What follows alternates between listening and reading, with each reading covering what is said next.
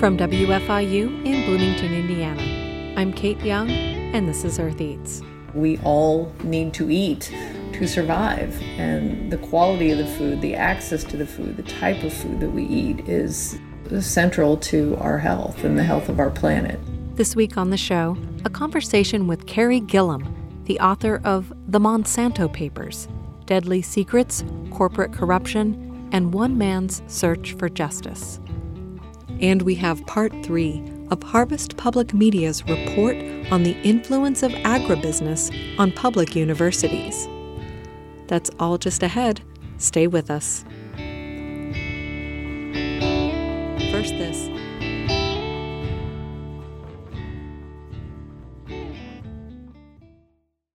Welcome to Earth Eats. We'll start with food and farming updates from Harvest Public Media. A trade group promoting plant based meat substitutes wants to toss out an Oklahoma law that it says undercuts the industry. Similar laws are on the books in other Midwestern states. Harvest Public Media's Seth Bodine reports. The Oklahoma law says labels should identify a food product as plant based in lettering as large as the name of the product for foods like Tofurky. The Plant Based Foods Association, the Animal Defense Legal Fund, and Tofurky are teaming on a lawsuit against the state in federal court. Ben Abel is a lawyer specializing in food labeling law. He says an earlier lawsuit was tossed out by a judge, so the trade group is taking a different approach. So what they're saying is, okay, if Oklahoma says we have to have labels that have the word plant-based just as large as the word hot dog, but California doesn't require us to have the term plant-based just as large as the term hot dog. What are we supposed to do? Meat labeling laws have been passed or proposed in Nebraska, Missouri, and Kansas. Seth Bodine, Harvest Public Media. Small family farms still make up the vast majority of farms in the United States. But as Harvest Public Media's Jonathan Ahl reports, new numbers from the U.S. Department of Agriculture show they are becoming even more financially fragile. The USDA has said over the past 10 years the number of small family farms at risk of losing money has gone up, while the number of big farms in the same category went down. USDA economist Christine Whitt says that doesn't mean more small farms are in trouble. Small family farms typically rely on off farm income. That means small family owned farms are increasing their reliance on outside income to continue farming. In addition, the report shows small farms still make up 90% of all farms, but the percentage of total farmland and production that represents is going down. Jonathan Ahl, Harvest Public Media it's becoming harder to get tax dollars to fix up agriculture schools at public universities, and even harder to find public money to build new facilities. But the farming industry is stepping in. In part three of Harvest Public Media's Big Ag U series, Katie Peikes reports with Seth Bodine on the growing ties between agribusiness and college campuses. The heavy hum of construction equipment reflects millions spent to build a feed mill tower in Ames, Iowa. The project promises a working feed mill and ways to use that in both research and training. It'll crank out about 20,000 tons of feed a year, and it costs $24 million to build. But Iowa State University and taxpayers aren't paying a dime. Private donors are picking up the tab, notably agribusinesses. Charles Hurburgh is an Iowa State University agricultural engineering professor. He says the facility will run like a business and hopefully draw more students to milling. And that's one of the target areas that we want to meet is to be able to help those people get onboarded into companies and and and, and even existing staff of companies bringing them up to speed with new technologies. This privately funded facility fits with a trend. Ag schools at public universities increasingly pull in money from industry and other private sources as legislatures grow less willing to chip in tax dollars. The practice builds stronger relationships with the farm related industries where many of the school's graduates will want to work. But critics worry those ties could turn work at universities that puts industry needs above a broader public interest. Emma Schmidt is with Food and Water Watch. And just in general, agribusiness as it stands right now is you know, it's not about the small farmer. It's not about rural communities in, across Iowa. It's about Wall Street. It's about making a profit. State tax dollars to Iowa State decreased 19% in the last dozen years. Funding from agribusinesses makes big projects like the feed mill possible. Ray Klein is the director of the Office of Partnerships for the Ag College. I consider it critical, and I consider it in some ways a, a reinforcement of the, the relationship relationships that we have in place with all of our industry partners. For other states like Oklahoma, where funding has been cut more than 30% between 2008 and 2018, money from private donors is a necessity. Michael Leachman is with the Center on Budget and Policy Priorities. He tracks trends in state policy. Even going into the pandemic, funding still remained well below recession pre Great Recession levels in most states. And in many states, the funding cuts were severe. Agriculture departments across 97 universities have an $11.5 billion backlog in repairs, and many researchers are stuck with older, crumbling labs. Peter Reeves collected data for the study. He says that money has gone toward new buildings over investing in old ones. And so then what we ultimately are left with is this situation where, you know, we have aging out infrastructure um, that has been underinvested in for years. And the cost of waiting is starting to catch up with these campuses. Some researchers at Oklahoma State University work in outdated buildings that haven't been upgraded, and that affects their research. Plant and soil sciences professor Brett Carver spends his time breeding wheat inside greenhouses that were built in the 1950s. He says it's like we're trying to race or perform in an Indy 500 in 2021 with a car that would have been manufactured in the 50s. We can do things. We can soup up that car to, to maybe try to keep up, but we're going to eventually and pay the price for that. And they did pay the price. When a winter storm hit, the greenhouses got too cold. Carver says that could put him up to a year behind on his research. University officials say Carver's greenhouses are on the list of funding priorities. They're soliciting private and corporate sponsors to raise roughly $15 million to build new ones. And for Iowa State's feed mill, the Ag College plans to seek out state, federal, and private funds for research.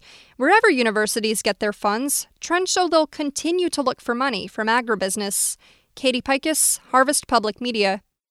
This story was co reported with Harvest Public Media's Seth Bodine. It's part of Big Ag U an investigative series by Harvest Public Media and Investigate Midwest on corporate influence at public universities across the Midwest. Find more at harvestpublicmedia.org.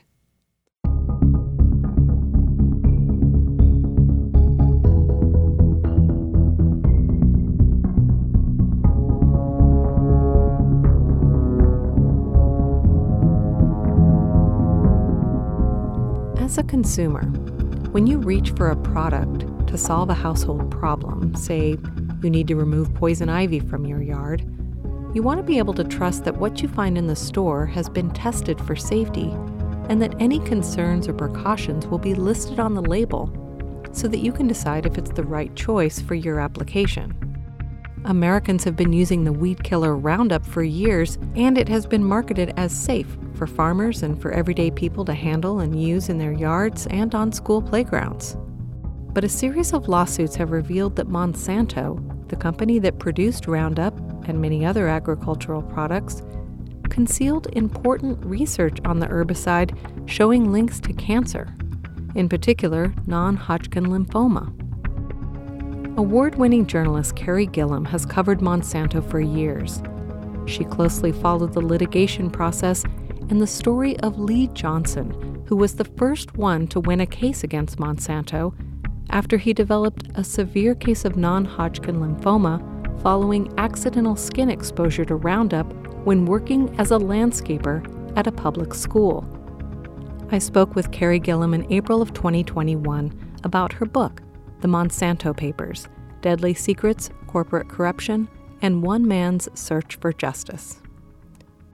So, you have been reporting on agriculture issues for decades now. And I was wondering how how did you get into this topic and is there anything in your background or your personal interest that sort of leads you towards reporting on food and farming? You know, my mom grew up in rural Kansas, in southeast Kansas, and had sort of a little farm, her family did, but that certainly was not how I grew up. Um, my family moved all over the country. You know, when I was four years old, we lived in Boston and we lived in Dallas and we never farmed. And I really didn't know much about agriculture other than we'd go back and visit my grandma in my mom's hometown sometimes and go visit a hog farm or a dairy farm, uh, friends of, of the family. But I was actually living in Atlanta and I was writing about big banks for a, a big news organization when Reuters hired me and asked me to move to Kansas and start covering food and agriculture. There was a commodities trading market here in Kansas City for hard red winter wheat, but uh, also because Monsanto just down the the highway in St. Louis, Missouri, Monsanto had just rolled out genetically engineered crops, and it was really revolutionizing agriculture. These new kind of crops that could be sprayed directly with a weed killer and not die, and it was just a, a magical marvel of modern farming. And uh, so they needed somebody to cover the industry from from this neck of the woods, and I took the job and I guess never looked back. I've been doing that now since 1998. So, from the beginning, you were really focused on Monsanto. Is that correct? I had a lot of different job responsibilities, but for our equities team, it was to cover publicly traded companies in the ag space, and that was Monsanto.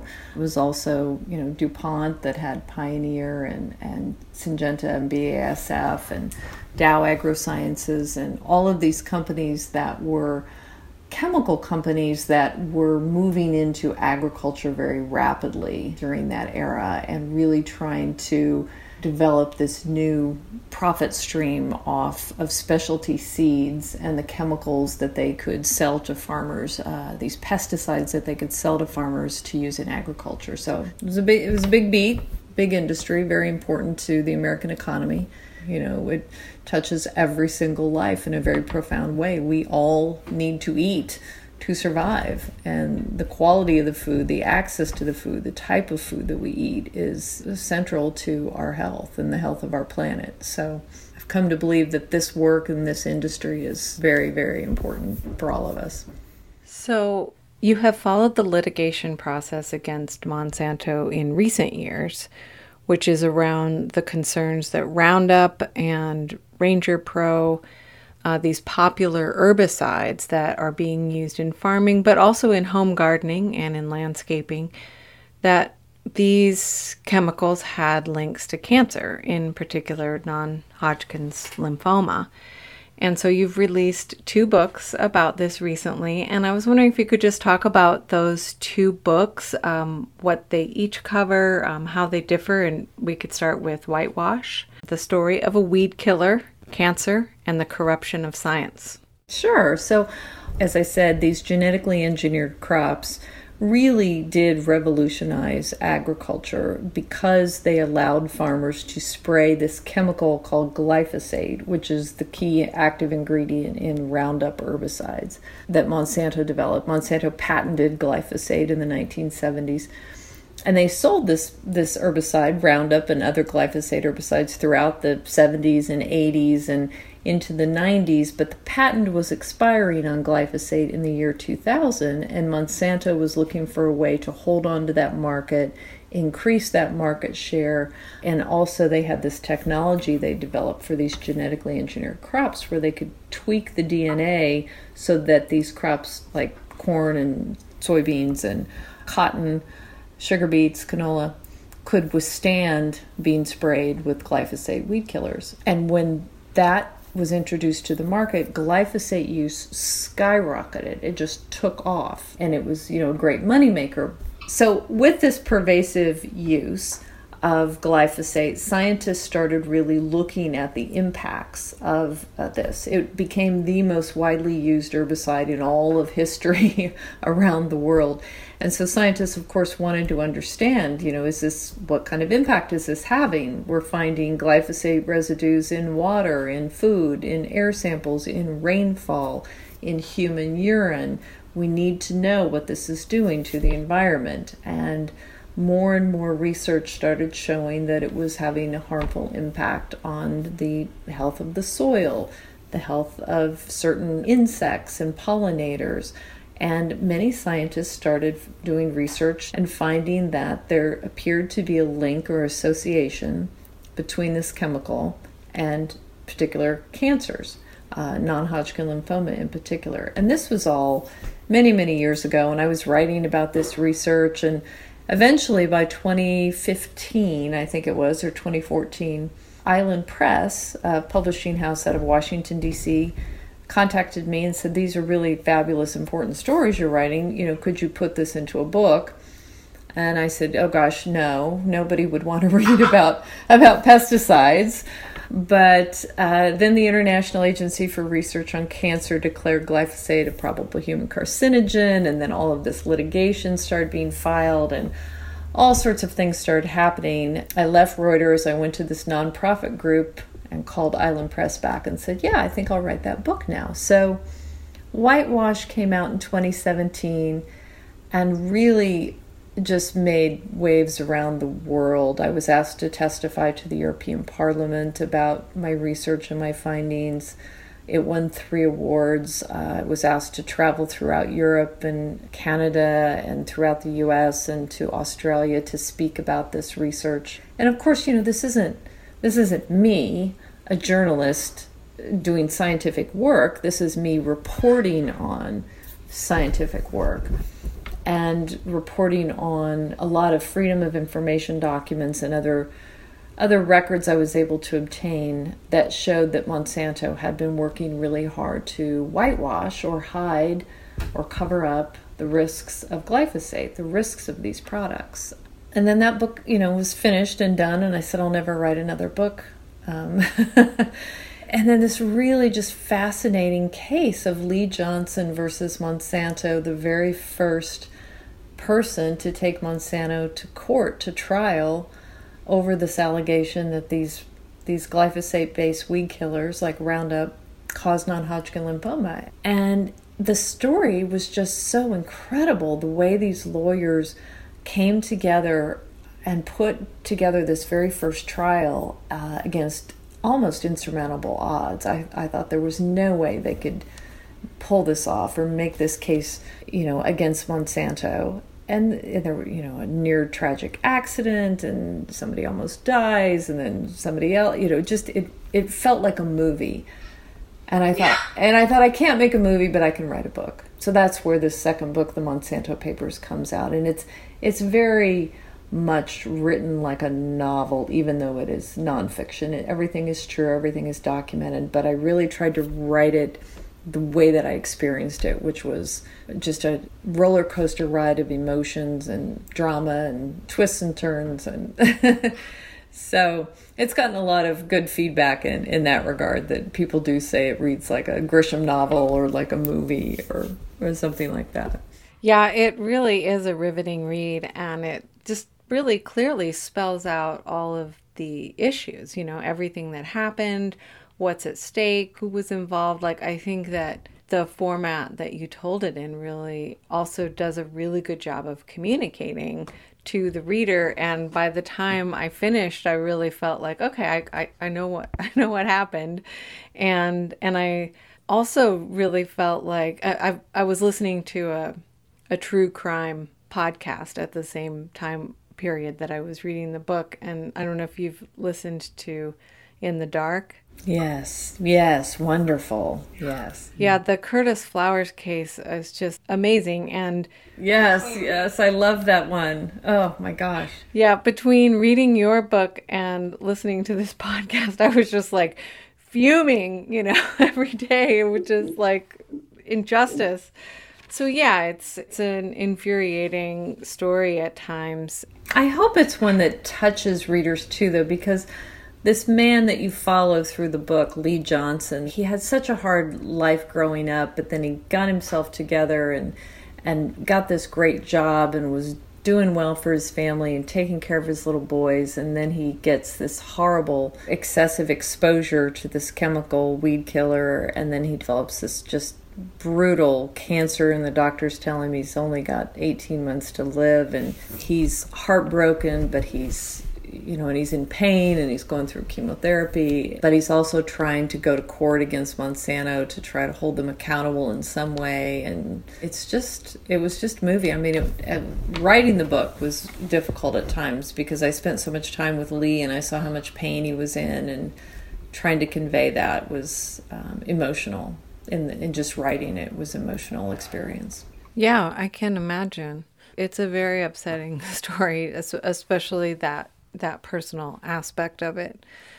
So, can you sort of summarize or talk about for you what what's at stake in this story? What is it about? I mean, it's about so many things. It's a story about regulation and and regulation's failure. It's a story about food safety, about product safety, corporate accountability, misinformation, you know, just like what what does it mean for you now where you know, just kind of where you're at having done all of this work? You're right. I mean, it's about so many things and I mean, that's intentional, right? And I think you know, I dedicate the book to to people with cancer or people who have suffered or, you know, lost loved ones to cancer because in this work that I've been doing, learning about pesticides and chemicals and toxins in our environment, it's also closely tied to cancer. And so much of our scientific research shows us that these environmental contaminants in our world are direct causes of many, many types of cancers that we're suffering from. And 40% of men and women now in the United States are expected to get cancer in their lifetimes, according to the National Cancer Institute. And that to me just is outrageous and wrong.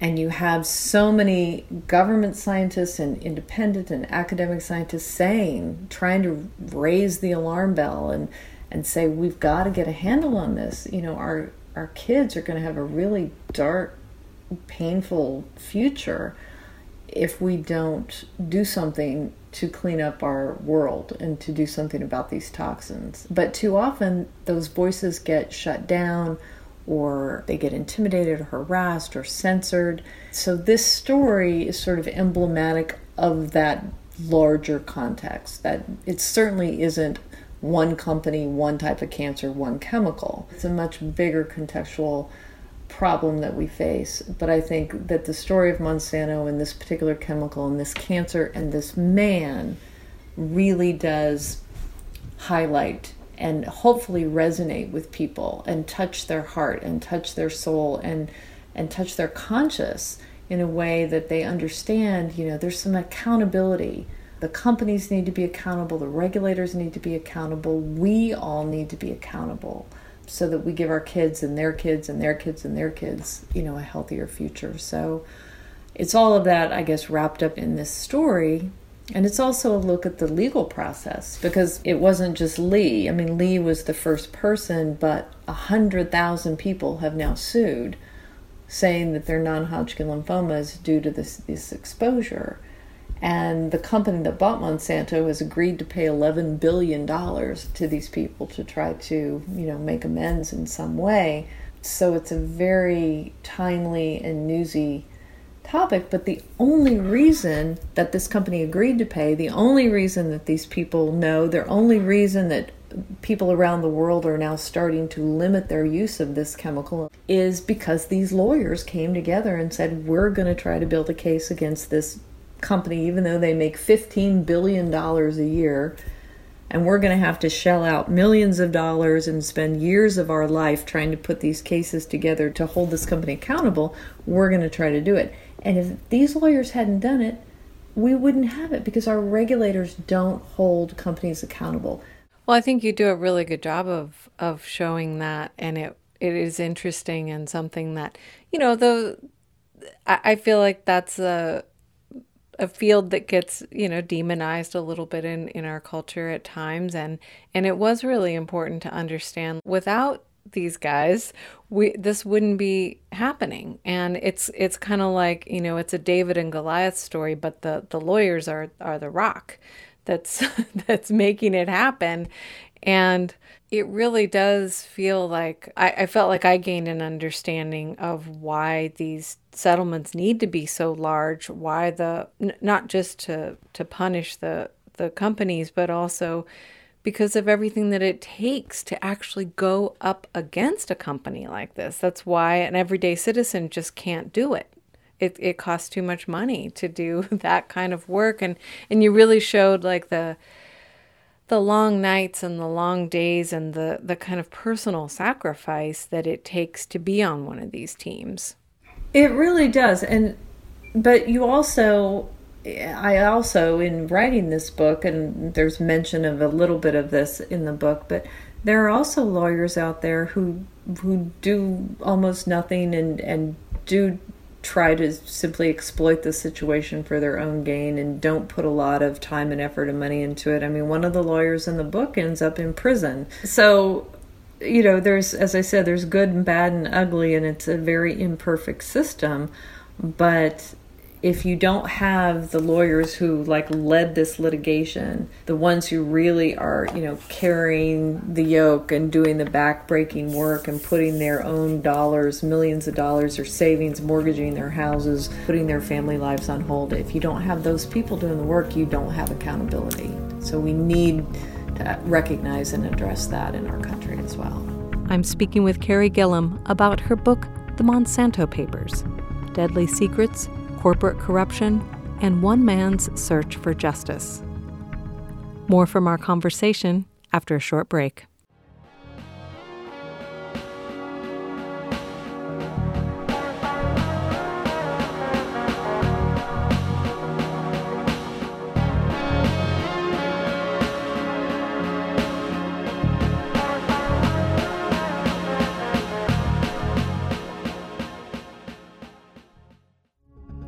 Kate Young, and this is Earth Eats. Let's return to my conversation with journalist Carey Gillam about the case against Monsanto's herbicide glyphosate and its links to non Hodgkin lymphoma. So, I know you already touched on this, but I was hoping we could talk about it a little more carefully just to explain to listeners who may not know as much about it. So, glyphosate is one of the chemicals that is in Roundup, and then there are other chemicals that are in there too. I think surfactants is one of the things that just kind of help it stick to the plant. And that though that's part of what was toxic or damaging because correct me if I'm wrong, but my understanding was is that part of what makes it stick to the plant is also what's making it cling to someone's skin if they should spill it on themselves. Is that correct? That's probably a really good way to explain it. These surfactants um, that Monsanto was using, one in particular that they were using, many of the scientists who were studying this found that the formulated product, that is, you know, the Roundup product, not glyphosate by itself, but glyphosate mixed with the surfactants, was more toxic than glyphosate by itself. The remarkable thing regulators don't require long term carcinogenicity testing on formulated products. They just don't. So they never required cancer tests for Roundup. They required a whole bevy of you know testing on glyphosate by itself, but not the formulated product. And it wasn't until 2016 that they said, "Huh, maybe we really should start looking at the formulated product. Maybe we should have our national toxicology program do some, you know, laboratory tests on that. And the national toxicology program came back and said, yeah, looks like these formulated products are much more toxic than glyphosate by itself. You know, this was something that Monsanto, even internally, acknowledged and you could see in their own internal documents that they talk about we haven't done this kind of testing on our formulations. We can't say roundup's not a carcinogen. We don't know. We haven't tested it. We've only tested glyphosate by itself. So that was a real issue and, and concern that was highlighted at trial with all the internal documents and the regulatory issues. But you're right the surfactants do help the chemical sort of adhere to the leaves of a plant that they're designed to kill, and they also help adhere or absorb into your skin. And dermal absorption rates was a term thrown around in this litigation because the science that Monsanto was trying to hide from regulators at one point was about the dermal absorption and how it could get into the, your skin and get into your bloodstream much more rapidly than people had thought. I'm, I'm just going to try to back up a little bit because I, I kind of went off on something. So, Roundup and, and Ranger Pro and these herbicides, they're often referred to as pesticides, but they really are herbicides, and they're they're designed to kill weeds. They kill plants, and they're often used on school grounds. They're often used just like along fences to kind of clear away weeds where you might not be able to get a lawnmower or a weed whacker and and at first they weren't really used much in agriculture. And you were saying earlier that when their patent was about to to expire then they released uh, these roundup ready seeds so that they could actually be sprayed on th- this this chemical could be sprayed on crops without killing the plant the crop that you're trying to grow. Could could you explain that again sure sure and um, herbicides are pesticides they're part of a, a class of chemical that is known as a pesticide and they're regulated by the office of pesticide programs at the epa um, because a weed is considered a pest. It's a plant pest. so farmers were using them. Farmers have used weed killers since you know companies have been selling them weed killers but they always had to be incredibly careful of course not to get these weed killers or herbicides anywhere near what they were trying to grow right their crops because not only would they kill weeds but they would kill their crops um, so they had to be very careful. They had to limit their use and time their use. And it was just a much more difficult process for them to keep their fields free of weeds when they were trying to grow their crops. So when Monsanto said, hey, we've learned how to change the DNA of these crops and we're going to use a transgene, uh, take genes from a different species and splice it into here, and then it will be tolerant of glyphosate. Farmers just thought this is great because I can have a whole field full of corn or soybeans and I can just spray right over the top of it, and those plants are going to be fine and all the weeds will die. And they loved it. But it did leave then. Then you got into this issue of, well, then we're going to have this weed killer is going to be in the food. It's going to be in, you know, the livestock feed that we make with soybeans. It's going to be in food that we make with corn or, you know, canola or sugar beets. I remember talking to a, an academic at, uh, I think it was um, North Dakota State University, or was it South Dakota State? One of those. Uh, and he had been testing flour and he said he was just so shocked because he'd found glyphosate residues in, in all the samples of flour that he tested. And so you know, that was a game changer. That that's where our exposure, people who aren't farmers, people who just eat food, uh, where your exposure to this weed killer became pretty pretty dramatic and pervasive. Yeah, so there's concerns about the ge- genetically modified foods and what what does that mean? How, how is that going to affect us? There's concerns about the residues in the food. And then also, there's been concern recently about the drifting onto neighboring crops. I know that's been a big deal with soybean farmers that when this spray drifts over onto a farm that's not using the Roundup Ready seeds, then it's destroying their plants. Well, and yes, what's happened there is so glyphosate, again, and this is sort of if you set aside the human health element, but just look at the environmental health element, uh, what you see is that glyphosate was used so much that weeds have become resistant now to glyphosate. So you have millions of acres of farmland with weeds that are resistant to glyphosate now. So in recent years, what you're seeing farmers do now is use products that combine glyphosate with other weed killing chemicals such as dicamba or something called 2,4-D.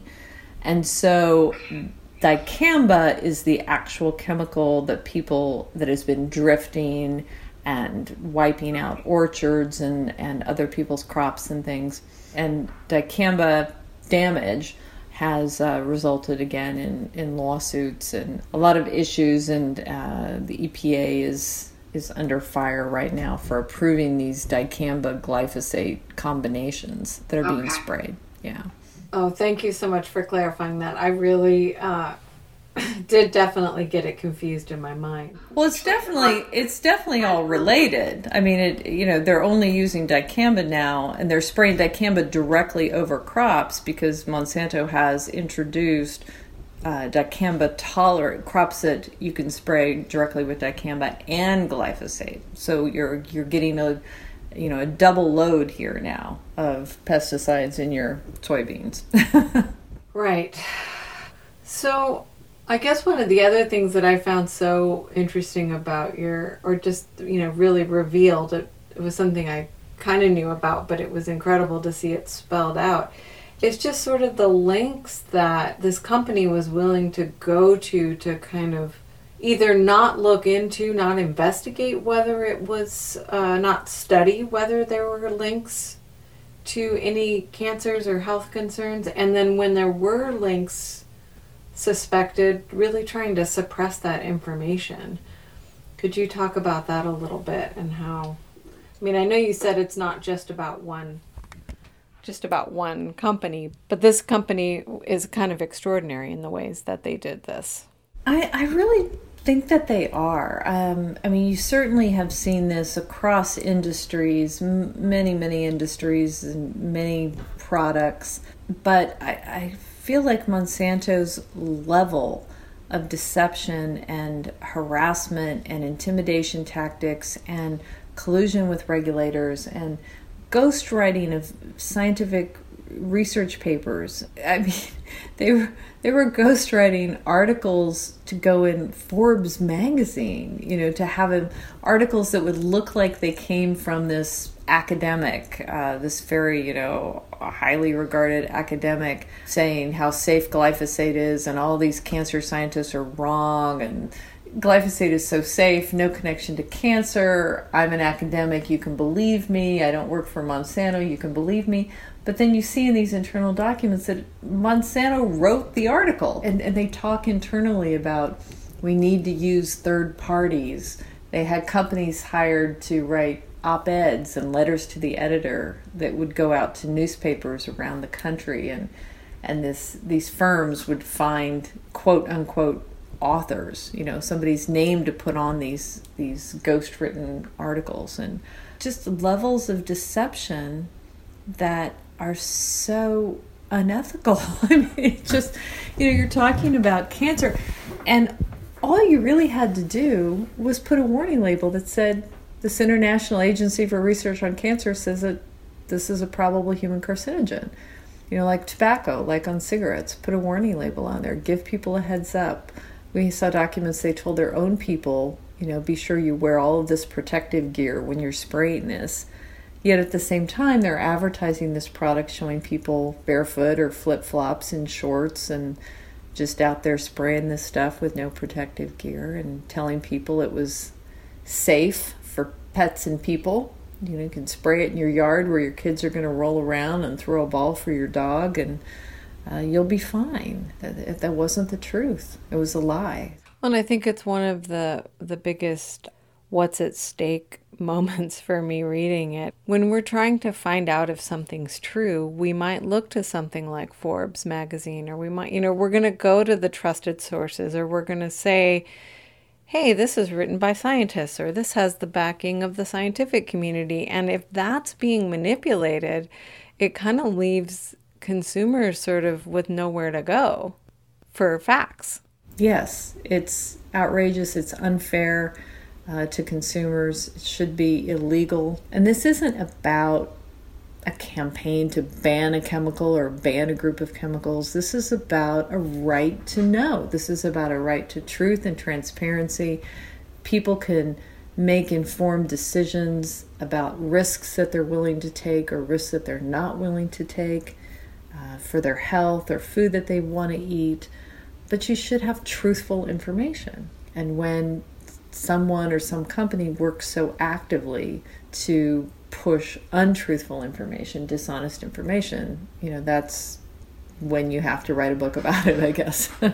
and then to see even that the EPA was being manipulated or there was, you know, some some shady business going on with with the EPA too. So this regulatory body that we're looking to to tell us if if these products are safe can also not be trusted is what it seems like. That is certainly true and that is definitely not only about one company. That is something that has gone on since the formation of the EPA in the 1970s and it's very very unfortunate it's been documented over and over and over again their allegiance and alliance to rich and powerful corporate entities that hold sway with lawmakers in Washington, D.C., and the political appointees that run these agencies, that run the EPA.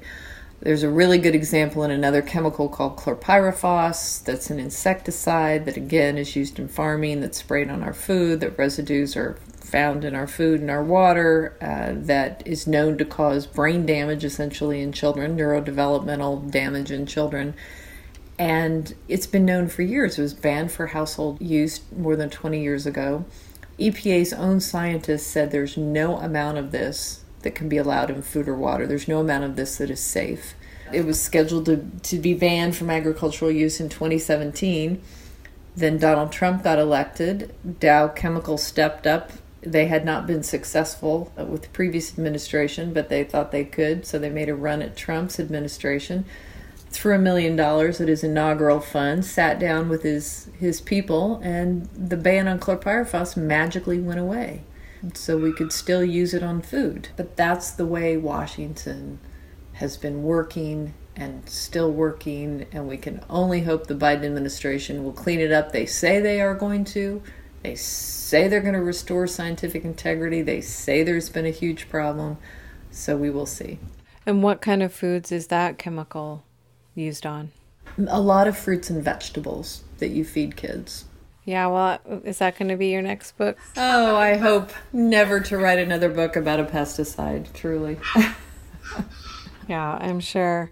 But it does feel uh, just that sort of loss of trust in science. Like I feel like we we've just been through a year of dealing with the ramifications of you know not being able to to trust the information that's coming out and not knowing where where to find the correct information you know just dealing with this pandemic and with the um, this public health crisis so I know it's it's a different kind of thing, but it is difficult. I do think. I mean, I've found so many really good scientists who are working in these agencies EPA, USDA, FDA, CDC, you know, they're they're doing their jobs, they're trying hard, career scientists, but it's this political, it's this money in Washington, it's all of the money and the power is tied to money and then decisions and management is tied to money and if we could get the money out of Washington or you know, get decisions and, and oversight to not be tied to, to corporate money and corporate power, I think you could make a real difference because the scientists who are in these agencies, I think for the large part, really do want to do good work. And you hear from them, you see, you know, there's some whistleblowers that have come out. You know, a guy just got in touch with me on LinkedIn a, a, month or so ago, a scientist who'd worked forever for his career at the USDA. And he said, You know, I never could talk to you before because I would get fired, I'd get censored, but now I can talk to you. Now I can tell you, you know, about the science. And it shouldn't be that way. That shouldn't be the way our agencies work. And have you personally suffered any consequences for your reporting in terms of your own safety or any threats from Monsanto? Monsanto had a spreadsheet drawn up we have copies of to try to smear my book, my first book, Whitewash, to try to discredit it, using again a lot of third party groups and people to write negative reviews. They made a video, they were purchasing like search engine optimization uh, stuff so that if you would Google my name or my name of my book, you'd get all these bad things that they had different groups write about me. They've done that to numerous people. There are New York Times reporters who've won Pulitzer prizes that you can see that articles where those they're called liars and things that that were written by groups that we know got money from Monsanto.